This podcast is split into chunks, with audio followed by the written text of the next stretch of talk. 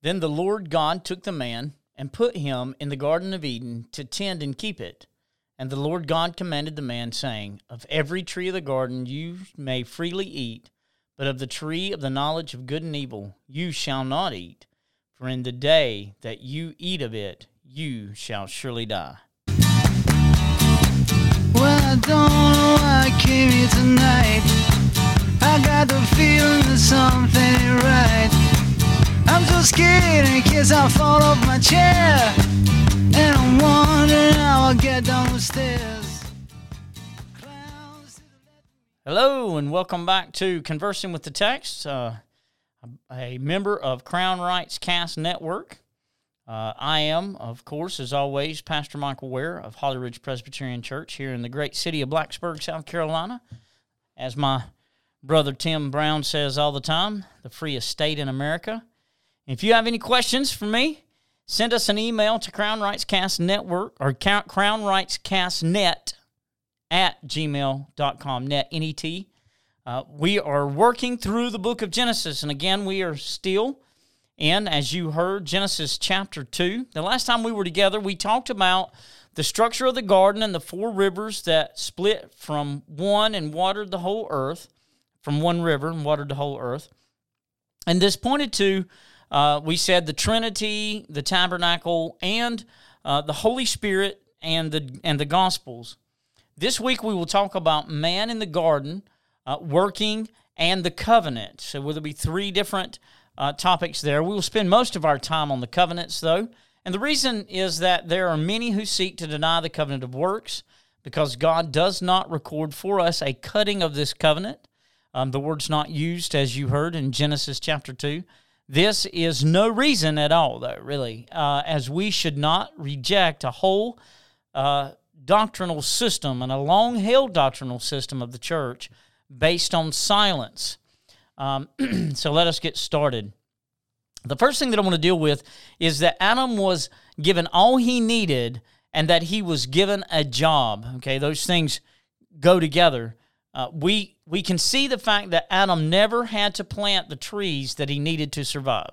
So think think about that for a second. Uh, had God had God planted all the trees outside the garden, then he took Adam and he placed him in the garden, and he said, okay, now plant these trees. Uh, Adam would have had to le- left the garden. He'd have had to gone out into the uh, outer land or back into Eden to uh, receive food. He didn't have to do that. He could freely eat from the garden uh, because everything was there, um, planted and mature. Uh, again, pointing again pointing to uh, you know fast uh, or or a short creation week, uh, a, a literal, not, I don't like to use that term, a twenty-four hour, six days uh, of creation.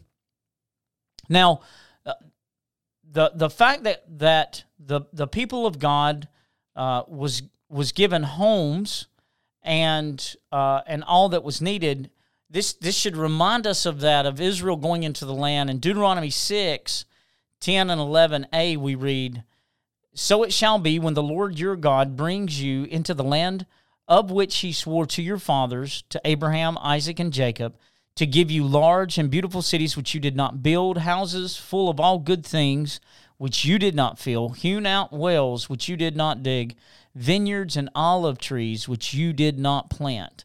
So they go into the land, and the land is given in such a way that the cities are built, right? They don't, they don't have to... They don't have to build the cities. The homes are, are prepared. The vineyards and the, the fruit trees uh, are, are there. Um, gardens are there. They have livestock there. They don't they don't need to start from scratch. Right? So as Adam is planned, as placed rather in the garden temple, he was given all that he needed. Uh, and and this points to the absolute free grace of all of God's gifts. So I want you to think about something for me. It, even the sinner who will face the wrath of God for eternity needs to recognize that any good thing he or she has received is only by God's grace. All good things they have received, they have received only by God's grace. Jesus said in Matthew five forty-five, uh, that you may be sons of your Father in heaven, for he makes his sun to rise on the evil and on the good, and sends rain on the just and the unjust. So life, the privilege of making love to your wife, holding a job, eating a cheeseburger, a glass of wine, all these things are gifts from God. Right? This is why it is such an offense to our Lord when we are not thankful. Everything that we have has come from Him. So so think about this for a second. When when when you stump your toe and you complain, right? When things don't go exactly how you want them to and you and you gripe, this is showing unthankfulness for the good gifts that you have been given. When when we fail to worship or acknowledge the gifts of this life and of life itself, we are denying Yahweh's goodness. We are denying the goodness of Yahweh. We must repent of this uh, and, and recognize and and and and confess. We need to praise, right? We need to recognize from where all good gifts come. James one seventeen, we know this by heart. Every good gift and every perfect gift is from above and comes down from the Father of lights, with whom there is no variation or shadow of turning. No matter what you're going through, no matter what you face, there's no variation or shadow of goodness. God is the giver of good gifts, and we must be thankful. We must be thankful. Next, I want to talk about the fact that man was placed in paradise to work. Many try to tell us that in paradise we will not labor, right? That's that's the humanistic view from uh, the uh, eight, seventeenth, uh, well, eighteenth, yeah, seventeenth and eighteenth century. While they were exploring around the New World, uh, they they kept looking for that paradise, that lost paradise where food food's free, drinks free, homes are free, clothes are free, and we don't have to do anything, right? We don't have to do anything. We just we just kind of chill and, and relax, right? But but that's not paradise. In fact, for many of us who are or, who are used to being productive and and trying to do well with our times, being good stewards for what we've been given, um, I'm not always that. Please don't think that I'm holding myself up. I'm not always that, but I try to obtain to that. Um, to to those people, people like my wife, right? Uh, people people like uh, Mark Robinette, you know, people like that. That's not heaven. That's hell, right? They would go bat crazy, uh, ha- having nothing to do but lounge around and and and, uh, and do nothing. That not being productive. That's not it. And we know this because this is contrary to what we see here. God gives Adam work. And if work and sin were connected, then Adam would not have work to do. He would not have been told to guard and keep the garden, which, I mean, that's what he's told, to keep and tend it. That's what keep means. We're going to need we're going to need to remember that word, because that same word is going to come up in the two chapters, uh, and we're going to have to deal with some bad bad thinking on that phrase, and um, even from some very good theologians. Uh, but anyway, so he was to keep the garden, right? He was to tend and keep the garden. The keep is to guard, to set a guard on, and to and to protect um, from invaders. The, he, he, we're going to see in a couple weeks he didn't do very good at that.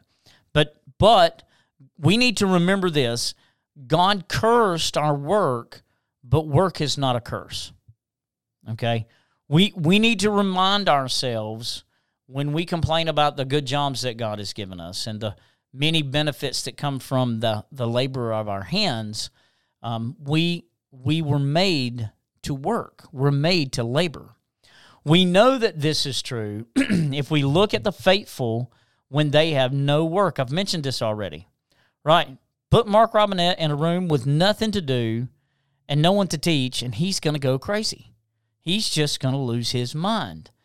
There is the likelihood that depression will creep in as we find ourselves without a purpose.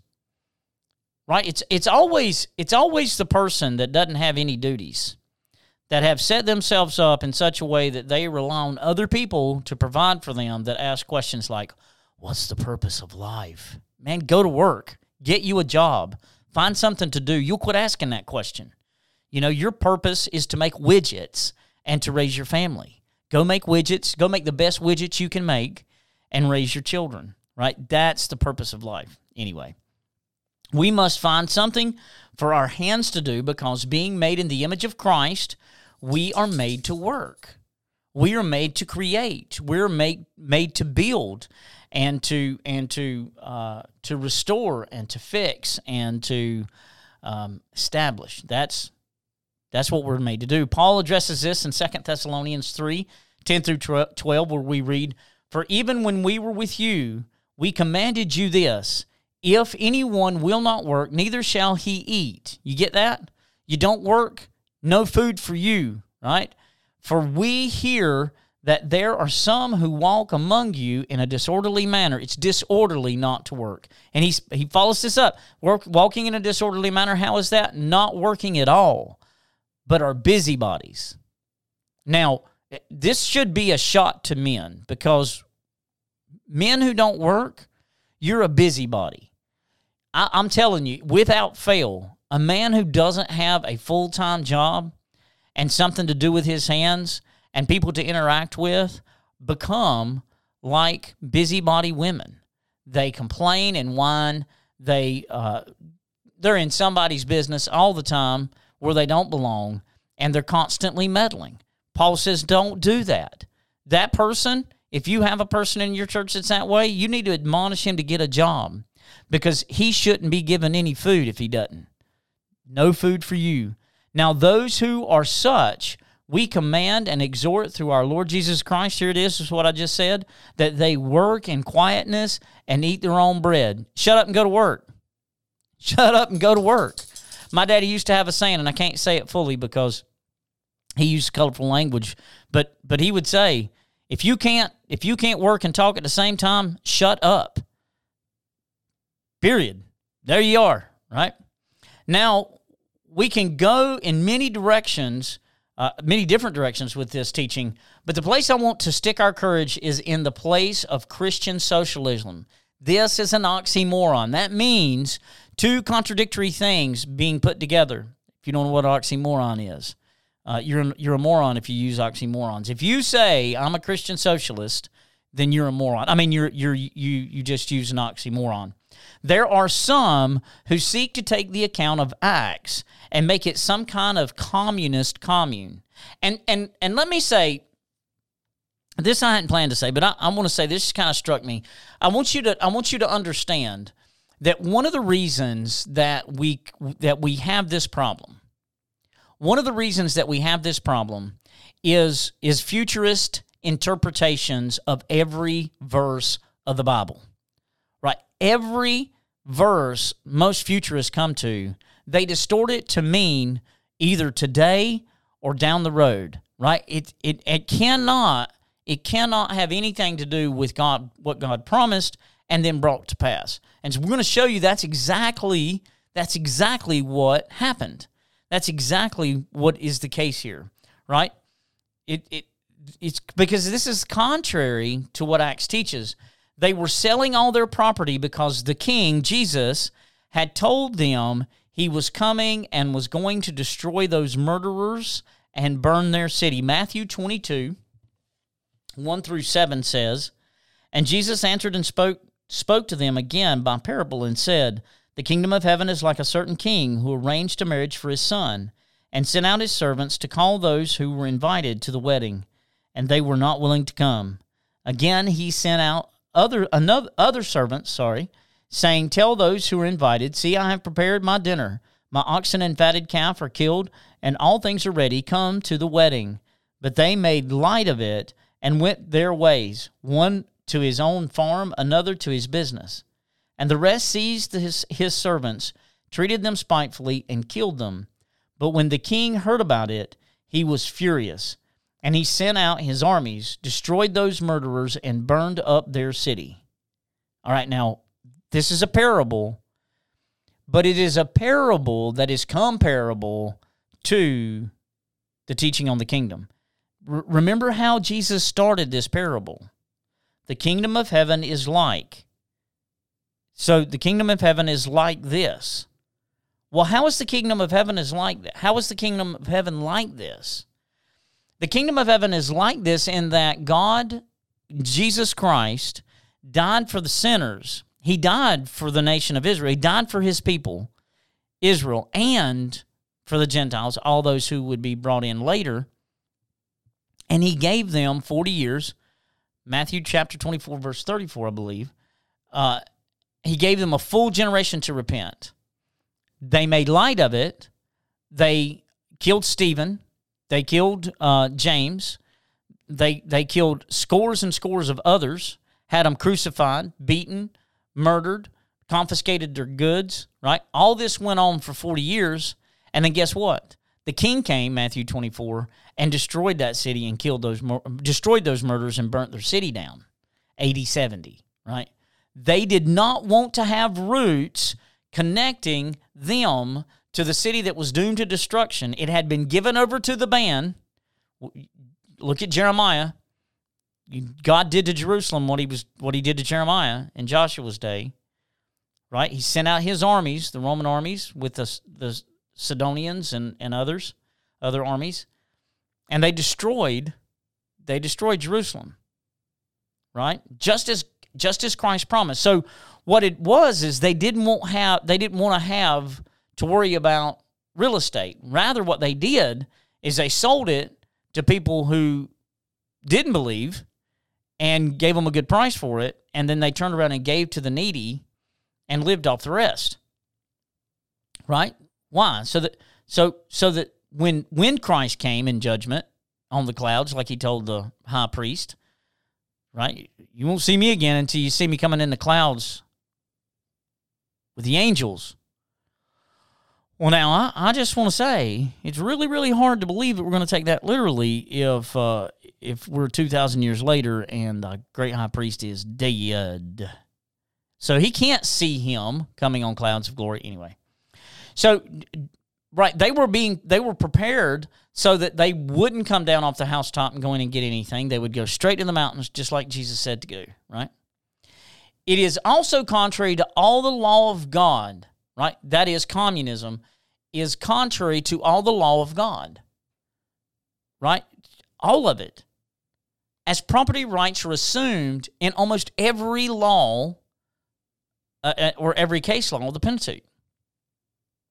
Almost without exception, there has to be some understanding of this is mine and not yours. Right? So, so think about this. Think through this with me. You cannot steal community property. Can you? If it's community property and you're in the community, it's yours. It's kind of like saying I stole from myself. Hey, Michael, Michael, put that put that down. You're stealing from yourself.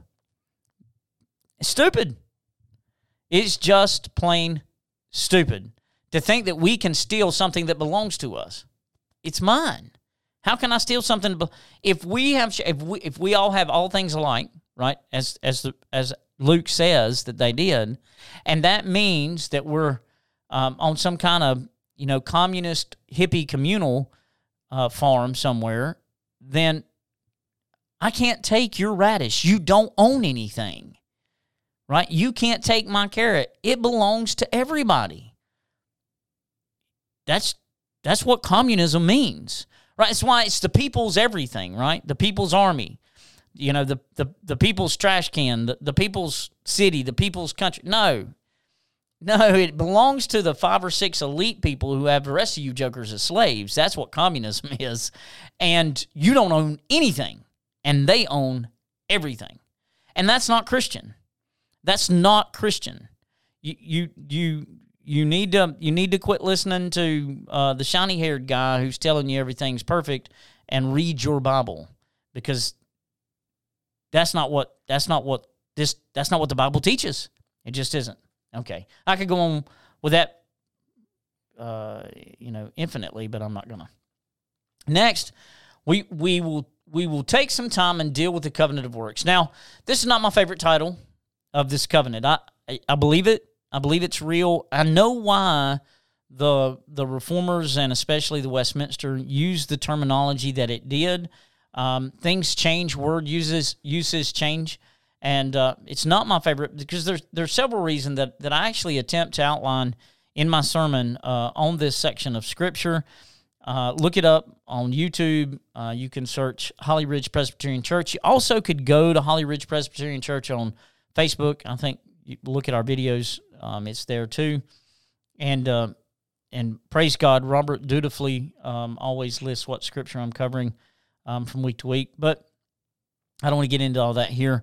What I would rather call it uh, is the covenant of creation or the creation covenant uh, as as outlined by certain other more modern uh, theologians, and and and I really like um, their reasoning. Um, the one especially, um, Christ of the Covenants, is the book uh, I highly recommend it. If you if you are new to covenant theology, or you're not sure where you stand, or or you know how you should come at it, if you got come from a Baptist background, um, and you go, what what is all all this you're talking about? Well, this this is a really good book, um, Christ of the Covenants. Um, and I'll think of his name tonight in the middle of the night. I'll go, oh, that was it. I should have said it, but it's it's uh, it's left me now. Um, but but the the reason is that the, the covenant made the, the reason that I like this title. I, the reason I like um, covenant of creation or creation covenant is because it is the actual covenant that was made with Adam when he was created, right? And it and it seems to me that there are two good reasons to see this as a covenant. So what we what we read today, the reason that I believe uh, that that is a covenant, I think this this is what's going on here when God's speaking. So first, God never deals with any people who become His people without a covenant. God always, when He condescends to deal him uh, to reveal Himself, rather. To man, He does so through a covenant. So I want you to think through this with me. Every time we see that God brings people into a propitious relationship with Himself, He is He is bestowing His grace on them. He's removing them from not His people to His people. At every stage in redemptive history, He does this through a covenant. He does this through a covenant with Abraham. He does it with Noah. He does it with David. He does it in the new covenant with the church. Always it's a covenant, and He always does that. Now, here's the thing that we need to work through. No matter how good, how perfect, how wonderful, how lovely Adam was, he still is a creature. And God had to condescend, because He's outside of us, He had to condescend to reveal Himself to Adam. He had to do that because He's transcendent. He's above the creation. He's outside of it, right? We got to get our minds wrapped around it. He is not a creature, right? We're twoists, remember? We we believe that there are two. There's two. There's the creature, which includes all things that are created, and the Creator. There's there's two. That's where the battle's being fought right now, the hottest. Are there two, or is there one? Right? Because a lot of Christians are giving up their one their two-ness and and sliding sliding uh, more and more east, to use Genesis language, into oneism. And that's, that's why homosexuality has become so prevalent. It's why they want you not only to agree. It, it was not enough to just say they could do it without without making it illegal. Now they want you to agree with it. Well, now that's going to the point where they want you to be gay too. You have to you have to be a oneist, or or you or you're a heretic. You're you're you're not keeping um, with their thinking. So there has to be a covenant here between God, the Creator, and Adam, the creature.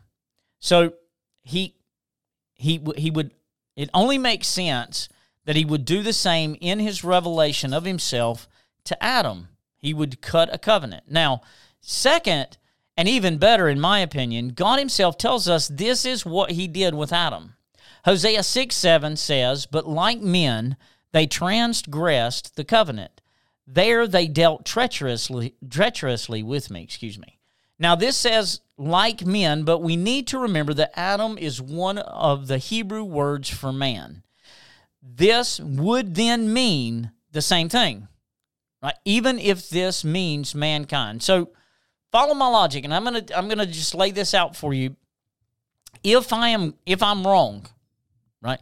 And this shouldn't be translated Adam, the personal name of the first man ever created, but rather mankind as a whole, then then it it it's virtually no change in the theology. Virtually no change in the theology. F- follow my logic. If Hosea means, quote, but like mankind they transgress the covenant, then we have a problem. What covenant? God has made but one covenant with mankind. Now, now he made that covenant with Adam and all his posterity in him. Now, if we are not in Christ, we are in Adam, right? I, and I don't, I, I don't know of any doctrinal uh, position, stance, or group of people that would deny this, right? They would use the same language Paul uses. You're in Adam or you're in Christ. There's only there's only two options. Well, how are you in Christ? Through the new covenant. Okay. Okay, so just follow me here. If we can take everything that applies openly in the New Testament to Christ and then apply it to the first Adam, who he is supposed to who's supposed to be a type of Christ, then and I, and I believe that's that's I believe that's how we're to do things where we can. I mean, if at all possible, that's what we should do. So So no covenant, no guilt, no covenant, no, re- no no redemption, right? If there's no covenant guilt, there's no covenant redemption. Just just plain and simple. All right, so real quickly, what I'd like to do is I, I think there's a little more proof uh, that, that there was a covenant. First, we see that all the elements of the covenant are present, right? In Gary North's book, Covenants, which is Uh, really cheap on uh, American Vision, or it used to be. If you if you don't mind reading electronic uh, documents, um, it's it. I mean, it's like two dollars, and I don't want to tell you, it's worth twenty. It's it's it's great, right? It's just um, it's really good. Anyway, um, but in that book, he uses the acronym THEOS, um, and I'll use it because it's the tool I use to help me remember on the fly the five parts of the covenant structure that we see in every covenant, including this here with Adam. The T stands for transcendent. This sets out the fact that there is a God, the Creator, and and He is able to give commands. He's above us. He is uh, He is above us. He's outside of us. These stipulations are handed down as the law of the covenant, right? And there's always a law of the covenant. We know both from Genesis that God is the creator of Adam, one, twenty-six through twenty-seven, and he also gave a law, two, sixteen through seventeen. Yahweh, the covenant name for God, is the name used throughout the close-up look at man's creation, Genesis chapter two, of day six of creation, to emphasize that he is Lord. So over and over and over again, God goes from Adonai to Yahweh, or Yahweh Adonai, and it, and the reason is is God wanted to emphasize this. There's a covenant here. This is my covenant name. This is the covenant name that will be given to to Moses to give to the people, and this is my covenant name. This is this is who I am. All right. The H stands for hierarchy. This means that God placed mankind, man, men and women, in a hierarchical system. God, as we discussed, placed man in authority over the created order, right? He gave him dominion. He is to bring all things under Christ's feet, or under God's feet, rather, jumping the gun theologically. But always, man is to remember that he is under God in this system.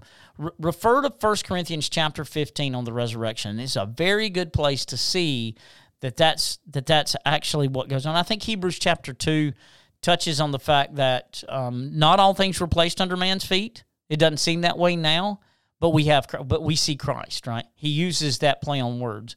He says we don't see everything placed under man's feet right now, but we see Christ, right? And so, and that's the the point he's making is it's coming, it's coming, it's gonna happen anyway. But always, right? But always, man is to remember he's under God. So that's the hierarchy. There's there's God. And then there's Adam. That's clear in the text. And, of course, this is what God did in, in chapter one, verses fourteen through sixteen. Ethics is the E. This speaks of, of right and wrong actions. We hate boundaries almost as much as we need them, but God fenced in Adam and Eve, right? God commanded them not to eat the fruit of the tree of knowledge. Here is the law, right? We, we need to understand something. The concept of law, uh, Paul makes very clear that law is only needed where there's transgression. Law is not for righteous people, right? And we get we stumble on that a lot because we're called righteous, but we're not righteous in ourselves. So this doesn't mean that because we have the righteousness of Christ, we no longer need the law of God. No, what Paul is saying is the only people that need law are those who commit sin, those who those who are disobedient to God. That's everybody, right? So everybody needs the law. The law is added because of transgression. Right, so Adam didn't have any transgression. The only law he needed, right, was the arbitrary test law, the law to see if, if Adam would obey straight up just because it was the command of God. And it was only for a time. Um, if you don't hold to that, I'm sorry, you're wrong. But but that's that's what we see here. So God gave a law to Adam in that way. So that's... You know, don't eat, don't eat the fruit. Then the oaths are the consequences. What happens if we break the law, right? And we need that. Uh, and and Adam got that. This this was the warning of certain death, right? And the day that you eat thereof, it you will surely die, right? Okay, there it is. And then the succession, and this is very important for Christians today because we fail at this so badly. This is set out for Adam as the blessing of fruitfulness, chapter one, twenty-six through twenty-eight. Now, what we need to understand. We are to bring our children up in the covenant community, right? And we are we are we are to command them to believe. We're to command them to believe, and we're to treat them as if they believe, right? And then we're to, we're to, we're to we're to help them to obey. Um, we're we're we are to be preparing our children to take our place and pass the promises on to the to the next generation, our grandchildren and our great grandchildren, right? We also have the two trees as memorials of the covenant. Now, this is very important, as I've already pointed out. Life uh, and knowledge trees uh, would be a reminder uh, to both God and to Adam, right? To the one, the promise of fel- felicity. God promised, God promised good to Adam if he obeyed. There, there was, there was a chance for standing perpetual righteousness to be counted to Adam and all of his seed forever. And then felicity of heaven when uh, he was given access to the tree of knowledge. The tree of knowledge was a reminder of the promise that God had made to Adam. This is all the time we have. I hope that you have enjoyed episode sixteen. Uh, let others know about us and contact us and let us know what you think uh, at uh, Crown Rights Cast Net at gmail dot com. Uh, and as always, walk in a manner worthy of Christ to please God.